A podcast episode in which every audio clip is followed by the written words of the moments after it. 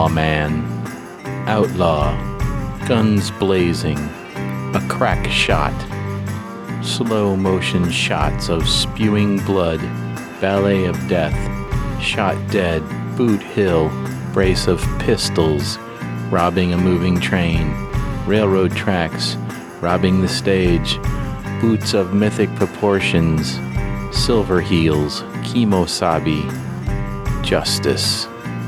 WXYZ, William Tell, where legends rode, free roaming, pounding of hooves, scout, Texas Ranger, squinty eyed, infamous gunfight, saloon owner, buffalo hunter, shootist, lone rider cliche, gambler, poker game, range war, cattle baron, jailbreak, a wanted man, Pinkerton, pinning on a badge, flat brim, calloused hands, hanging judge, stretched neck, gold rush, adobe hacienda, townsfolk, monument valley, the calvary, school marm, dime novels, trailblazer, saddle pal. He works from dawn to dark, being alternatively roasted and frostbitten, pricked by thorns and bruised by his saddle. In his ears is the constant whine of the wind. His eyes ache in the sun. He seldom sees a woman. When he does, he's hard pressed to think of what to say. He's part monk, part slave, part emperor, a combination which, to his mind, makes him the freest man on earth. They call themselves the Cowboys. We did a show on cowboys back in episode 18, but we've decided that there are so many cowboy themed wines out there that we can make it a recurring theme.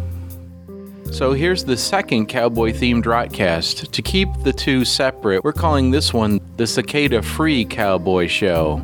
That's because the first cowboy show was recorded outside around a campfire. It was a pretty bad idea, so we're avoiding those little buggers this time.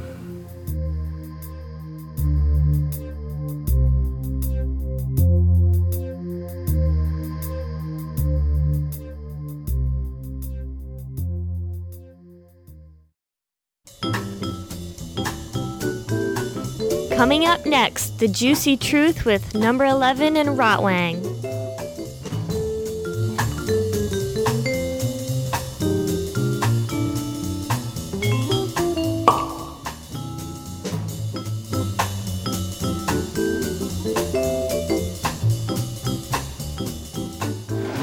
He's drunk. in vino veritas. That's Latin, darling. Evidently, Mr. Ringo's an educated man. Tonight we will be reviewing two cowboy wines. One called Bob Wire, or Barbed Wire, I should say, and it's a Meritage. Naturally enough, there's a little strand of bob wire on the label of that uh, mostly black label. And then the other wine, you'll hear the difference in the reviews because we'll change the musical bed between the reviews. and the second wine we'll be drinking is Cline's Oakley Five Reds. And on that label, there's an image of a lasso. So let's begin. We'll start with barbed wire. So I'm here with uh, number one, my mom, and two new wine lovers who are also related to me. Let me tell you a little about my guests. My nephew Hank is an officer and a Navy submariner. Hank. Hi. His wife Calais is a diver and a student of marine ecology and preservation. Hello. They currently live on Guam, and we feel very lucky to have them with us as they rarely get away from the island. And they've been into wine for quite a while. Barbed wire, which doesn't, Boy. it sounds cowboy, but it also sounds like, would you want to name your wine after this? It Might be a little rough going down. I'm not sure. Yeah, well, it might hurt. Is this for real men? It's cowboys. Real, real cowboys drink bob wire. It smells like wine. It does smell like wine. It's got kind of a lighter nose to it. It's not. It's not a. Not a very heavy aroma. But We actually do this uh, step by step. There's nine points that we judge it on. And the first point is color. We can't really see it in this light very well. But it appears to have some color. It does. It's dark in the glass. definitely. It's not white. It is a red wine. Well, I, we, I can tell you that it is uh, a mixture of uh, Cabernet and Merlot. We'll we'll use the flashlight feature on our iPhones to to look at the color better. because that app is worthless until today. Next is clarity. Okay, so um, I'm gonna say we'll just give it 10 points for clarity and uh, color for now. Aroma notes? I don't know. It doesn't smell very fragrant. Not applicable.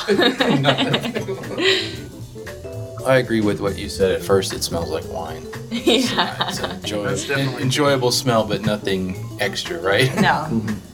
It doesn't have a. It doesn't have a very strong alcohol smell, and Right, I usually take that as a negative. I, I agree, but it doesn't appear to be covering any other good smells. So, uh, fragrance, we were talking about fragrance, and we kind of all agreed it was very light on the fragrance. So, here we can actually give it a meaningful grade. Two. Yeah, two sounds good. four. It's pretty neutral. The four is a pretty neutral number. It doesn't have any bad smells. Oh, I was if you're I was going strength of smell or quality of smell.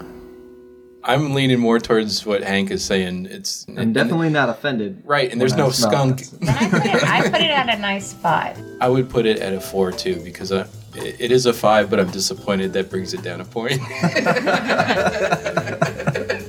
Four. Taste notes. I put it as a five for taste because if you're going on quality, it doesn't have much taste, but the taste isn't bad. It just doesn't make my taste buds tingle.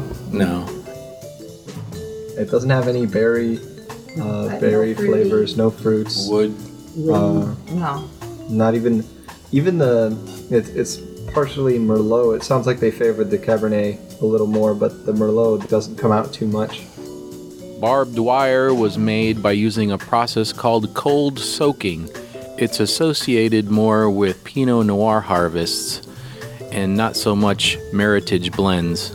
But it's really just keeping the grapes in dry ice so you can work slower before straining out the pomace or everything that's not juice. Cold soaking is supposed to help add color and eliminate bitter seed tannins.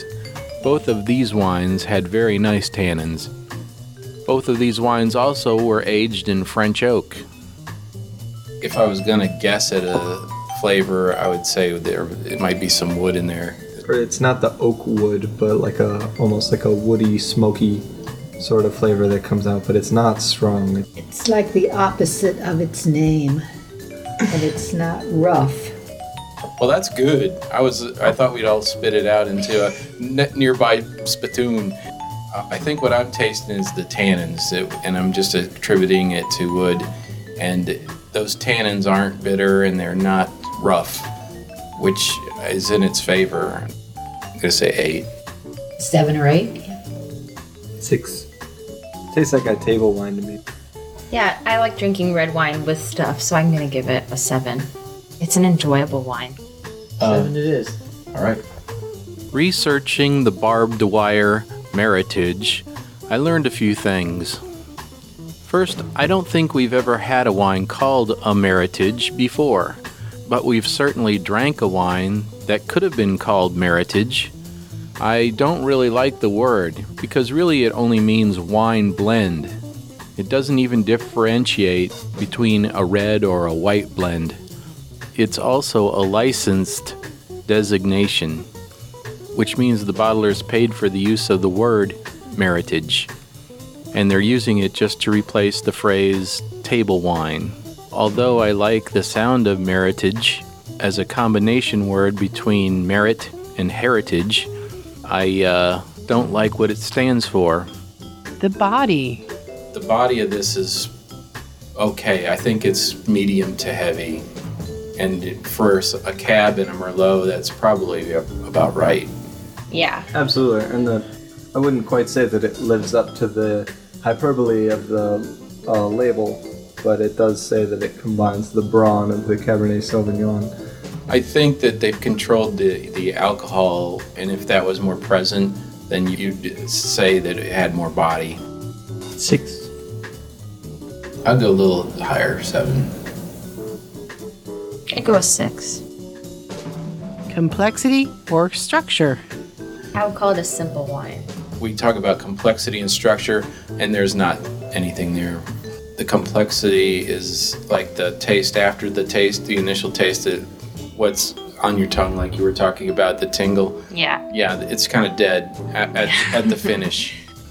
I'm gonna go probably four. I agree. Yeah, I think so as well. Acid balance. It's a nice dry wine that manages to be dry without having a vinegar taste mm-hmm. to it, so that's Yeah, that's a plus. It's not very acidy. That's probably the highest category besides the give, gimmies. I, I say a nine. Yeah, it's got a it's very well balanced. I, eight. I would go with nine too. Shrug. Come on, mom, you gotta weigh in on this one because you always like complain about too, too much acid. This one doesn't have that. Alcohol balance. I would have liked if there was something more hiding behind the alcohol taste. What's the alcohol content in it? I don't think you said Thirteen. 13 percent. 13. Okay, so let's give the alcohol a number. Seven. It has alcohol, so I'm going to give it a 10. Oh, excellent. this one needs some points, I can tell you. So I'm gonna give it pretty high too. I'm gonna say nine. I'll say nine. Finally, price. Let's say this cost twelve dollars. Uh, would you buy this wine, knowing what you know now, at that price? No. Okay, but you have to also give it a number from one If, to if I ten. got a case discount, I would. No, that's true. Then you have a case of it. Yeah. oh, you'd Dinner give it party. away. You have a party. Yeah, that's true. It's not that bad. I, I don't. I Yeah, don't I- mind it. I would buy it. Seven. Sometimes you just like a nice simple red, so I would give it an eight. Eight sounds good. Uh, I think it's not bad. It's kind of mediocre. I would. There's so many wines out there to try. I probably wouldn't. And so I'm gonna give it a little bit lower, maybe seven, six. Barbed wire receives a whopping 73 points. Another interesting fact about barbed wire is that it is made by Trinchero Family Estates, which is part of the Sutter Home family of labels. Everyone's heard of Sutter Home. They're a huge group that produce mostly inexpensive wines. Sutter Home also makes a wine I really enjoy called Menage a Trois under the Folie à Deux label, which we will certainly be talking more about in future shows. Calais, you're basically a California girl, aren't you? Uh, yeah. I am indeed a hundred percent California person. That's what I thought. This is a California wine, as was the last one, but this one has some real cowboy poetry on, on the label, and I was hoping you would read it if you can, that little type. Out, out west, where the wild winds blow off the San Joaquin River, is where you'll find Cline cellars, gnarly ancient grapevines, growing in sand without irrigation. Their roots plunge 25 feet in search of water. These extreme conditions produce grapes with intense flavors. Oakley Five Reds is a smooth blend of Merlot, Syrah, Barbera, Petite Syrah, uh, Alicante Bouschet, offering flavors of spicy berries. An excellent accompaniment to spicy western grub or tomato based dishes. Round up your posse and enjoy. And having been to Oakley, California, I can tell you it's not really an exotic and exciting place. Did you go with or without your posse? I went without my Oh, okay. posse. I wanted to ask you about the word gnarly. Yeah. Okay, so is this where the surfers picked up the word gnarly No. from the grapevines? No, it's Oakley is nowhere near the water. it's a little bit on its own. it's towards the valley. Does it have oaks? Oak trees have a root that goes really deep Yeah. too. Maybe maybe there was oaks there at one time. Yeah, I'm sure there's a lot of oaks in California. I'm sure there's, you know, gosh, I have not been there in 20 years. So it's been a while. I just, It seems like if it's called Oakley, Yeah. there ought to be oaks there. I'm sure oaks can grow there, but I know it had a bike path that was pretty nice. I rode my bike. Bike Path, California, that doesn't have a ring. I rode my bike there when I was much, much younger. Let us get to the tasting and the smelling and the wine enjoyment. It's sweeter. yeah, it smells much sweeter. And there's more bubbles at the top of it. When they bottle wine these days, they fill the ullage or the airspace at the top of the bottle with Nitrogen. Uh, some- yes, nitrogen is most commonly used, which might be, make bubbles. They used to use CO2. Um, But the CO2 absorbs into the liquid and makes it more acidic. And so they stopped using they it. stopped using it. Good idea. Nitrogen's less reactive. It's nice to have two guests on a wine podcast who have a good foundation in chemistry. The two main grapes for Oakley Five Reds are the familiar Merlot and Zinfandel. But what's this Alicante Bouschet grape? If I ever run into this grape again, I hope I remember it as the bootlegger grape because it imparts such a strong color to wine that back in the Prohibition days they used it so they could water down the wine without losing the color. Well, it's less purple, and it's almost. It has a little light up to the bottom. You can almost see a little orange in the in it with the light shining up from the bottom. But it's definitely more red, less purple. Okay. Still not a whole lot of aroma. A little more than the other A lot more than the other one. Yeah, And I like it better too. Mhm. The smell or the fragrance. it's not real strong. So, do we have to use fragrance for this whole podcast? Is it one one smell word per cast, or We could make up for the lack of using that word in all my other podcasts by just using it, but I just wanted us all to use it once. Um, so, mom, mom, have you said it? Have you used the word bouquet? Um, no, because it's too snooty, highfalutin. but you can, you can be the, you can be the bouquet lady. It, it has a nice fragrance. I think. I think we're going to give it standard 10. Let's go with your decision on that because you actually, uh, Looked at it. yeah, spend some time with it. Okay. Deb, Deb you got to hit the cough button. High class radio. You gave me this cold. Kept moving on. Okay, so clarity is next. I don't taste any granulated sediments or anything in there. Oh, I've had a wine before that was uh, brownish colored. Is it all natural? Uh, a lot of natural wines have more sediment because the it's hard to get rid of it without uh, putting chemicals into it. If it was, they weren't boasting about it on the label. I, I really have not found any residue at the bottom of a bottle except for one called uh, Three Ring Magic from Australia. It was a Shiraz. It had a lot of gunk in the bottom of it. okay, so we got those first two tens. Aroma notes? We go on to the fragrance, which is better than last wine, and it's not bad at all. Hank, going a little deep there, aren't you? You're not supposed to snort it. I think we can all agree that a ruby drip hanging off the end of one's nose is a sign that you are really into wine. That smells a lot fresher. It's more crisp and clean smelling. Reminds me of a, of a bakery, like a pie, like a fruit pie. Has less of a strong, like not the fresh fruit smell, but more of the subdued. Like juice. four, six? Six. Six. Okay, I'm not as much of a sweet wine person. Overruled. This is not a wine I would let my 12 year old taste if I had a 12 year old. It might be too much of a gateway wine. Taste notes. A little cherry.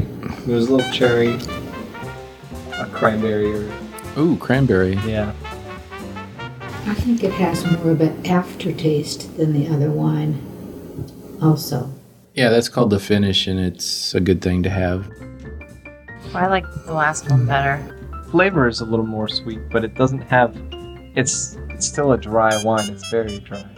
And I like the dichotomy of a sweeter, like a more a berry flavored dry wine. And this one kind of mixes it up. I like it significantly better than the last one. I Call this one an eight. I'm gonna go with an eight too. seven. I'm gonna go with six because I actually like the last one better. It's more my style. The body. It's just more well proportioned than the last one because instead of having a, a full body that kind of hits and quits, this is it kind of draws out the experience and it's a little lighter, but I think it's rises, lighter. rises and falls. Another eight. I was thinking seven or eight. I'll go eight. I'm gonna go seven. Acid balance. This is like the other one, and there's not a lot of acid. I don't think. No, I don't think there's a lot of acid. It might be a little brighter, which would, to me, would say there might be a little bit more acid than the other one. But Harrison snorted it, so he might have a different opinion. yeah, how how did it snort? Uh, one nostril is more clear than the other. I wouldn't say it's very acidic. You're ridiculous. I would give it pretty high points. I like acid. I have a high tolerance for acid. I'll give the acid balance eight points. Probably a seven. Seven. Complexity or structure. More than last one. Definitely better than the last one. I like need to compare the two next to each other. One sip and then another sip? Maybe just a little, bit. sherbet or something in between.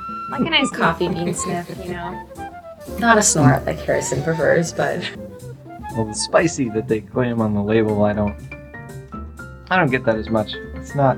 it is not There's no spicy. peppery I didn't notice any flavor. Like I've, I've never had a wine that tasted like An actual like bell pepper, but like we've had black pepper flavors in mine. This doesn't have that at all. This is not spicy to me. the same two characteristics of it kind of come in and out. So at first, the first sip, I get a lot more of the fruit, and then the tannins kind of move in from there, and you get a, a period of time that's very dry, and uh, starts to dry your mouth a little bit. Mm, But the aftertaste isn't isn't all tanniny. It's you get a little, little bit of the fruit back afterwards. The Oakley website mentioned that the barrels had a medium toast. A fun fact about the original Oakley winery the family was related to the inventor of the jacuzzi, Mr. Jacuzzi. I don't recommend either of these wines' websites, by the way. There's just not a lot to discover there. So, number one has scurried off into the kitchen and returned with a bag of coffee. I've never heard of this, but Calais is using it to It cleanses your your nose palate. The scent of coffee beans doesn't linger on your palate. If you smell it, it doesn't stick the way as if you were drinking it. So I started that like when I went wine tasting in Oregon. That's why they had that jar of coffee beans at, at the Fragrance Center. Yeah. Yes. So in, in between tastes or smells of things, if you take a whiff of beans, Whiff of beans. There should be a blazing saddle joke in here, I think. But it's an interesting idea to reset your sense of smell as you judge the fragrance of various wines using coffee beans. Let's give Oakley Five Reds a score for complexity. I'll give it a 4. uh, seven. I'm a four. Now going back, I'm I think the four was correct for both. Alcohol balance. Though I don't taste any more of the alcohol in this one than I did in the last one. I think it's because Is it it's so a good sweet. thing? Yeah. Because it can hide higher alcohol content equally as well. It's a great thing. I could go 9 or 10. Nine? I'm gonna go with my ten from before because it, it has alcohol. Nine. Finally, price. It's eight dollars. That's good. I would buy this wine. I would buy it again. I would buy it to make Harrison happy. even if I wouldn't drink it. And that's what's really important in our relationship. Calais, I don't know you very well yet. Do you have any cowboy related stories? Like, did you ever ride a horse? Did you ever shoot an Indian? Did you ever cook chili? Uh, well, sto- I did grow up riding horses, and my family that's not from California but from Oregon was best friends with uh, like had a communal uh, give and take, legitimately give and take relationship with an Indian tribe in Oregon, Native American. And I've been to the Pioneer House. Our house is still in Oregon, so it's the Yeah, oldest. You had a very large pioneer family. Yeah, actually, it's quite cowboy, but it's kind of the oldest. along the same vein. It's the oldest uh, family occupied home in the state of Oregon. Okay. We have our own graveyard from the 1840s. Nice. Do you remember anybody's name on a gravestone there, or was it they all worn off? No, I know uh, my whole family is buried there. So I have got five generations are buried there. So, What's the funniest name? uh, gosh, the funniest name. Um, Homer. Homer. that's a good Winner, winner, ding, ding, ding. And and the house was the um, schoolyard for the area, so it still has the school books from the 1850s and 60s in it. Hank, I know you a little better. Speaking of Native Americans, don't you have some Indian blood in you? I do enough to have a tribal ID card that I let expire. Oops. But Which you need to get renewed before we have a kid. That's true. Which tribe is that? Uh, the Ojibwe tribe from Sault Ste. Marie, Michigan. So definitely not cowboys.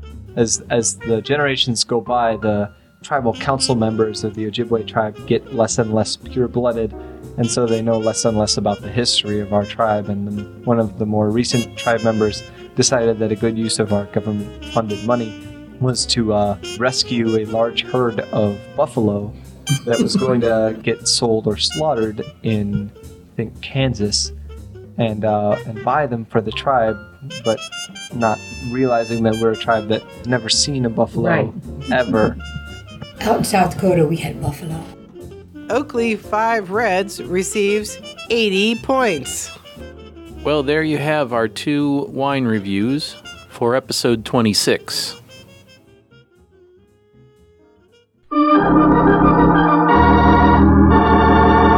Another five minute mystery. We've had our wine. Now it's time for the chapter and verse movie quiz.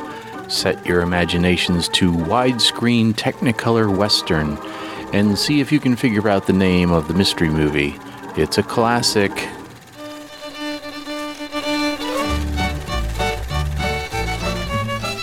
I'll be describing chapter 14, and we're calling this chapter No Match for the Stranger. This DVD has only 16 long chapters, so we're going to cheat and describe only part of chapter 14. This chapter comes near the end of the movie and contains the heart of this simple story from the Old West. The story is simple, but the staging and editing in this film is masterful. The real start of the scene is a fade in from the previous scene, a dissolve. It's night, and a pair of faces are poised over the cutaway top of a saloon door. They spy outside from their shadowy lair, just waiting. The camera starts to press in on them, but cuts away to show their point of view. They watch a purple landscape. They can make out a horizon and a unique stand of trees. There are lots of clouds in the big sky. The scene was probably shot day for night with a filter added. We cut back to the motionless pair of saloon patrons. We're getting closer. The one on the left is a white haired gentleman with a full beard. His hair looks wild, but Hollywood wild. It looks styled to be unkept. The other watcher has a cowboy hat that's pushed up flat in the front. He has a similar beard, but it's more yellow brassy in color. Just over the brassy one's shoulder is part of another face, but in profile. We really only see one staring, shark like eye. The gentleman wears a black hat. You might not even see he's in the shot, but he moves forward just enough for you to catch the movement. There's a new dissolve and another scene. A cowboy walks from the left of the frame. He adjusts his bedroll onto the back of his saddle. His horse is tied and stands beside a rustic wooden fence. The horse is a very particular horse. It's an American paint horse, splashed white on its face and legs. It looks like it's wearing socks. The horse's halter is decorated with silver diamonds. The cowboy is covered in buckskin. His pants and coat are clean and tan. He wears a thick belt over the jacket. The belt is studded with silver conches. When he turns around towards us, we see he wears a single six shooter high on his waist and in the front of his body. The fringe of his jacket swings as he moves forward. He wears a white hat. There's a quick insert shot of a young tow headed boy sitting on the ground holding a dog. The boy looks to his left. There's a cut, and we see the boy stand up in the foreground as the cowboy marches towards us. The boy wears suspenders that hold up short pants. The boy turns and runs into the door of a cabin. The camera follows him. He calls to his pa, his father, and warns him that the cowboy's coming and he's wearing a gun. There is a quick cut, and the camera is inside the cabin. We see the boy's back as he stands in front of his father. His father is fastening on a gun belt. There's a close up reaction shot from the father. He frowns. He looks confused. He says, Gun? The boy crosses from center frame to the right, revealing his mother sitting at the cabin table. She has full golden hair, but it's cut short. There's a kerosene lantern on the table and a window with curtains behind her head. There's a cut to the reverse angle so we see the backs of the family as the cowboy enters the cabin. What goes on? asks Joe, the father. The boy's mother leaps to her feet and begs the cowboy, Don't let him go. Then, Don't anybody go. The cowboy waits in the doorway. He says, This is my kind of game, Joe. Joe says, Except it ain't yours. There's a close up of the cowboy. He's calm and serious, but not angry. The cowboy tells Joe that Joe will not survive what awaits him in town. There's a close up of Joe. He tells the cowboy if he can't win by skill, then he'll outlast his enemies by sheer will. He thanks the cowboy for his offer to take his place. Joe looks dazed like he's thinking of his own death. There's a close up of Joe's wife, Marion. She tells him they're both crazy. She's very agitated and frightened. She twists around, gesturing to the cabin, and tells them it isn't worth either man dying. She says she's sick of the life they've made and wants to run away. The married couple stand in a cowboy shot, facing each other. A cowboy shot is one that crops the actors from the calf of their leg up above their heads. It's an appropriate cropping in this cowboy film.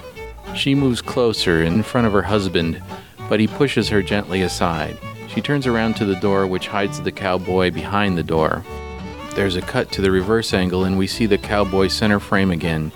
He has his thumbs tucked into his gun belt. He now is stubbornly blocking the door so Joe can't leave. The cowboy says, It's no use, Joe. Joe says, What's stopping me? The two square off and talk tough at each other. There's an insert of the boy looking right. We presume he's looking to his father to see his reaction to the cowboy, who's holding his father a prisoner. Joe lunges at the cowboy, and the force carries him outside and off stage. Marion covers her face and screams. She turns around and moves right. There's a cut, and we follow her movements, past her son to the cabin window. The boy follows her, and they both look out the window. This chapter is basically one of many staged fights in the film, but this one's the best and the longest at two minutes. The editing style is fast paced with many cuts, 56 to put a number on it. So I'll only be pointing out the general action from this point. The fight has started, but we can't clearly see the combatants. We hear the scuffle outside from inside the log cabin, along with Marion and the boy. They move back and forth from one window to the next, following the fight from the small room. Marion's face is wet with tears. The fight has spooked the horses, and there's a continuous sound of whinnying on the soundtrack. It mingles with the sounds of fists and grunts. Marion gets up the nerve and runs out into the farmyard. The boy is left in the cabin looking confused. He follows after her. She finds the men rolling on the ground. There's a comic insert of the boy, wide eyed and in shock at the extent of the violence. The actor playing the boy is a little cross eyed, so when he tries to look surprised and stares with lips tight, he looks like a cartoon frog or fish. The men get off the ground to throw more punches, but the camera is set just off the ground under a wagon. The wheels frame the action as if we're watching from a safe distance. This might be an approximation of the boy's point of view. The boy is a witness to most of the action in this film. He's always spying from some hiding place on what the cowboy is doing. Back to the fight. Joe knocks the cowboy to the ground. Joe tries to mount a horse to make his way into town. The cowboy gets up and drags Joe back off the horse. There are inserts of the boy's reaction, the horse's reaction as well. The horse is shown rearing up and stamping around. There's a great chiaroscuro lighting, like a Rembrandt painting on the horse, and in many scenes where a lantern is supposed to be the light source.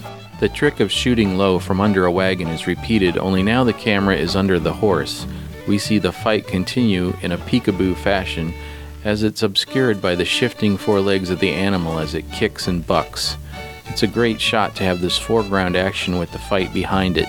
It frustrates our expectations and makes the fight more interesting. There's even a cut to a different angle under the horse as if we've moved and our view is still blocked. The crazy kicking of the horse stirs up the cattle in a nearby corral. There's a cut to the cows jumping out of the enclosure. There's an insert of Marion, mouth open and fretful. There's a nice foreground silhouette of another horse tied in the barn struggling while the two men fight. They show the family dog, also agitated. Basically, the whole farm is in a tizzy, and all of this editing and quick cuts really helps disguise the fact that it's all happening on a soundstage, not a farm out in the wilderness. Finally, we start to see the faces of the men. Joe's face is covered in dirt and sweat. He's the bigger man, so he puts the cowboy down again, but the cowboy is determined. He grabs Joe's leg as he passes and trips him. Joe starts headbutting the cowboy backwards. Joe pins the cowboy up against the stump featured in an earlier scene where the two worked together, so this reminds us of their friendship.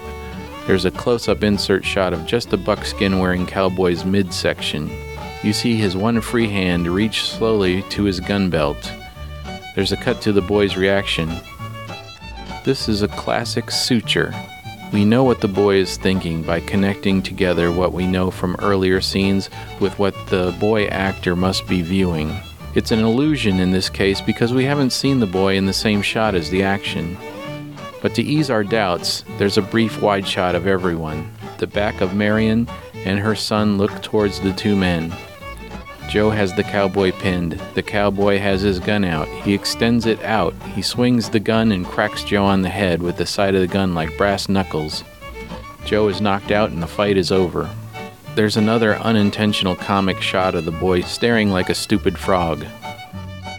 Marion runs to help her husband. The cowboy marches over to Joe's horse. He removes the saddle and swats the animal to make it run off. The cowboy walks over near the little boy to retrieve his hat lost in the fight.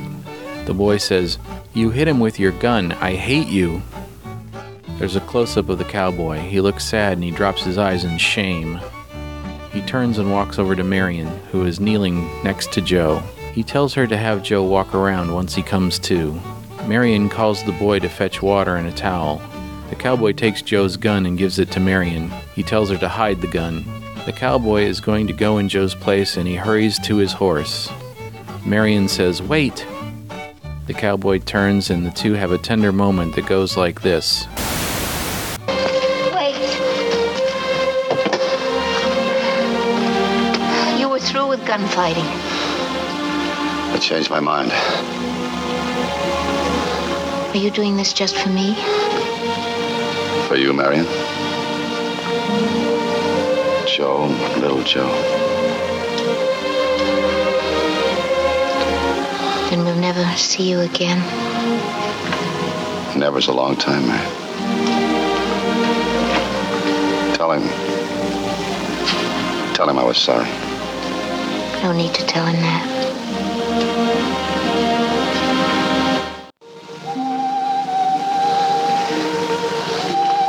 Please.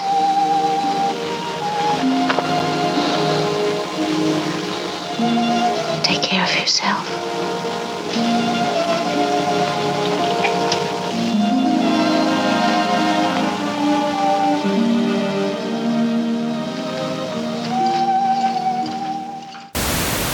And where she might have given the cowboy a kiss, she sticks out her hand and shakes his.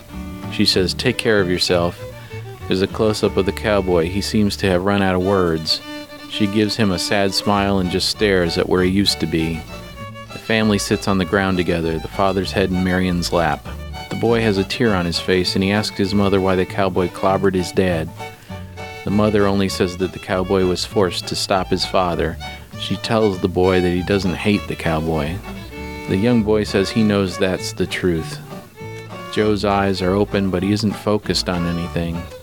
There's a cut to the cowboy on his horse preparing to go to town. We'll end the chapter there, although the DVD chapter goes on for another three minutes. Do you know this film? You'll hear the answer in the next full episode of Rockcast. We'll discuss the director, the author of the book that the film is based on, and the adaptation. The next proper Rotcast will be episode 27, and get excited because we'll be talking death. The business of death. American death. Death in Hollywood. We call the show Mortuary Hostess with No Visible Panty Line. Note the lean silhouette, eyes closed by the sun, they're sharp as a hawk. He's got the look of both predator and prey. I want one.